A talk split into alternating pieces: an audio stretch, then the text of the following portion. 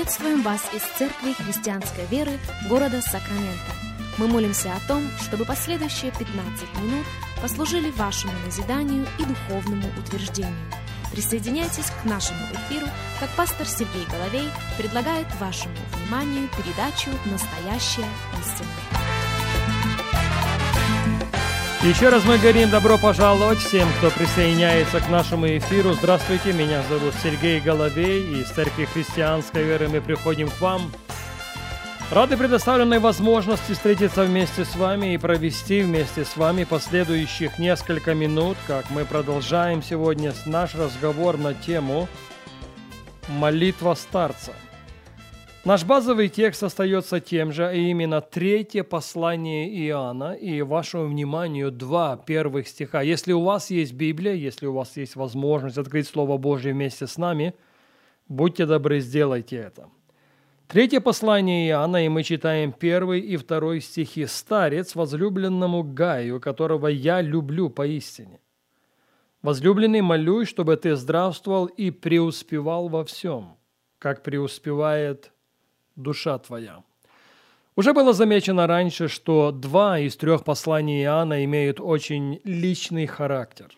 Одно из них адресовано избранной госпоже, а второе – возлюбленному Гаю.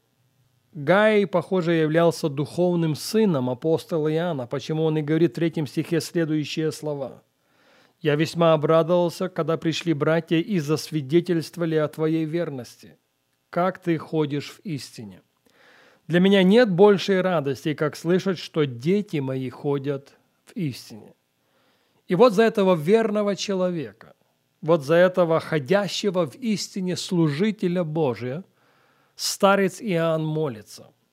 Он молится о том, чтобы последний здравствовал, и не только. Я молюсь о том, чтобы ты здравствовал и преуспевал во всем, как преуспевает душа твоя.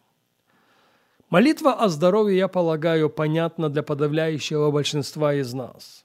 Но как насчет молитвы за преуспевание? Согласитесь, сразу возникает несколько вопросов.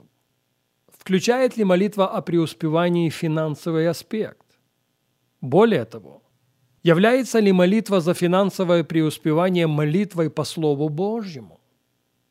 И если Бог заинтересован, чтобы я, ты, мы вместе преуспевали финансово – то каким целям это должно послужить?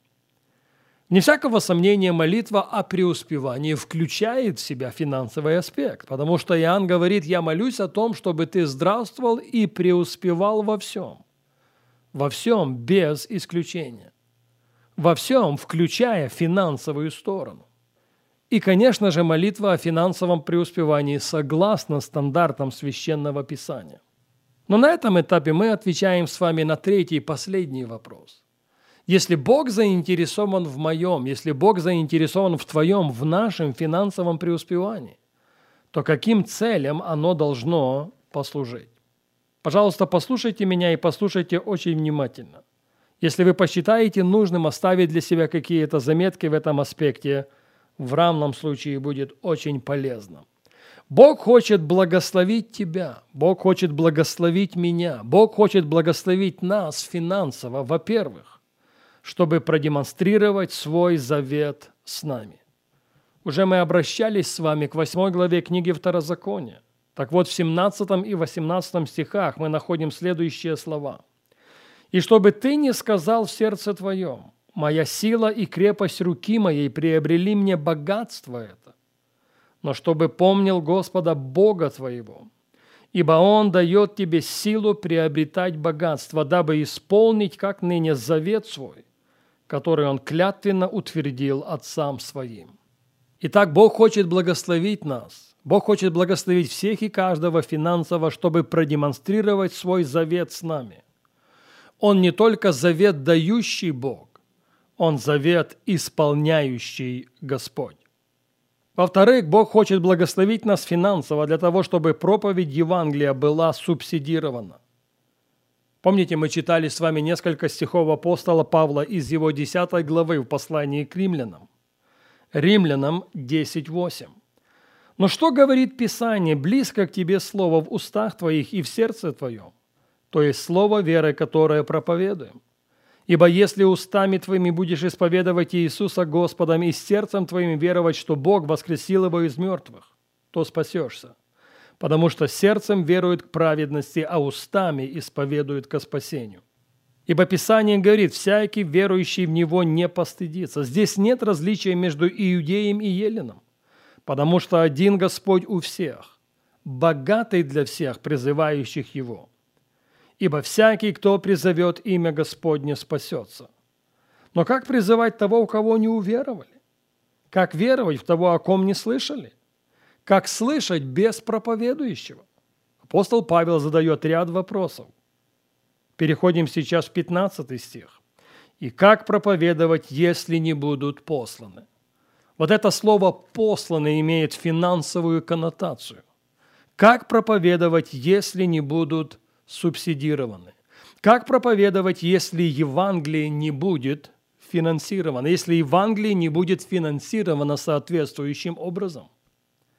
Давайте посмотрим сейчас на жизнь и служение самого Иисуса Христа – Евангелие Луки в 8 главе мы читаем с вами следующие слова, начиная с первого текста. «После сего он проходил по городам и селениям, проповедуя и благовествуя Царство Божие, и с ним двенадцать. И некоторые женщины, которых он исцелил от злых духов и болезней, Мария, называемая Магдалину, из которой вышли семь бесов, Иоанна, жена Хузы, домоправителя Иродова, и Сусана и многие другие. Остановимся здесь. Согласно 8 главы Евангелия Луки, Христос направляется в каждый город.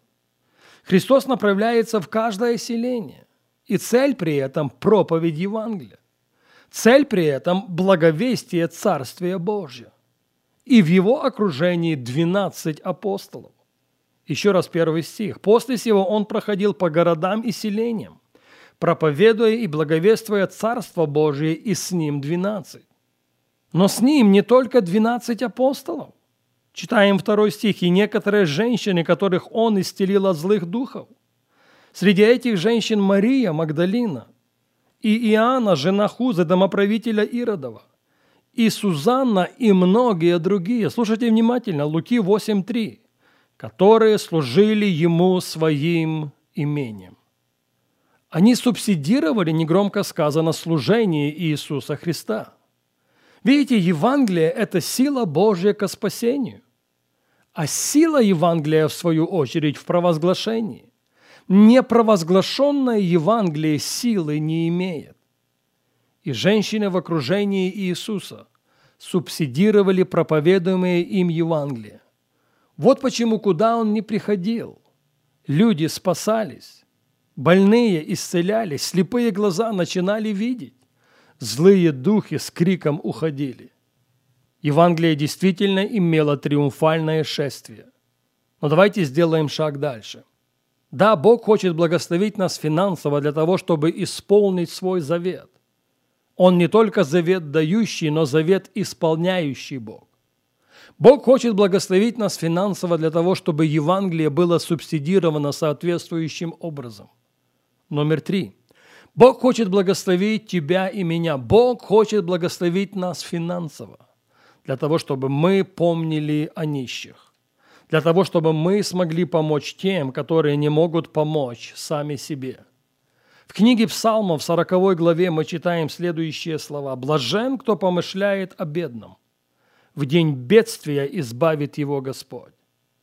Этот глагол «помышляет» обязывает нас чему-то. Просто думать о бедном, просто сострадать ему недостаточно.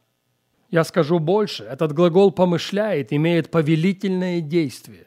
Он или она делают то, что могут, чтобы бедному, чтобы нуждающемуся, чтобы беззащитному стало легче. Читаем дальше. «Господь сохранит его и сбережет ему жизнь. Блажен будет он на земле, и ты не отдашь его на волю врагов его. Господь укрепит его на одре болезни его. Ты изменишь все ложе его в болезни его. Думали ли мы когда-нибудь о том, что львиная доля бюджета и служения Иисуса Христа была направлена на помощь нуждающимся, была направлена на помощь бедным? Священное Писание конкретно говорит об этом. большому сожалению, к этому стиху мы не можем обратиться сегодня, но обязательно сделаем это на нашей следующей программе.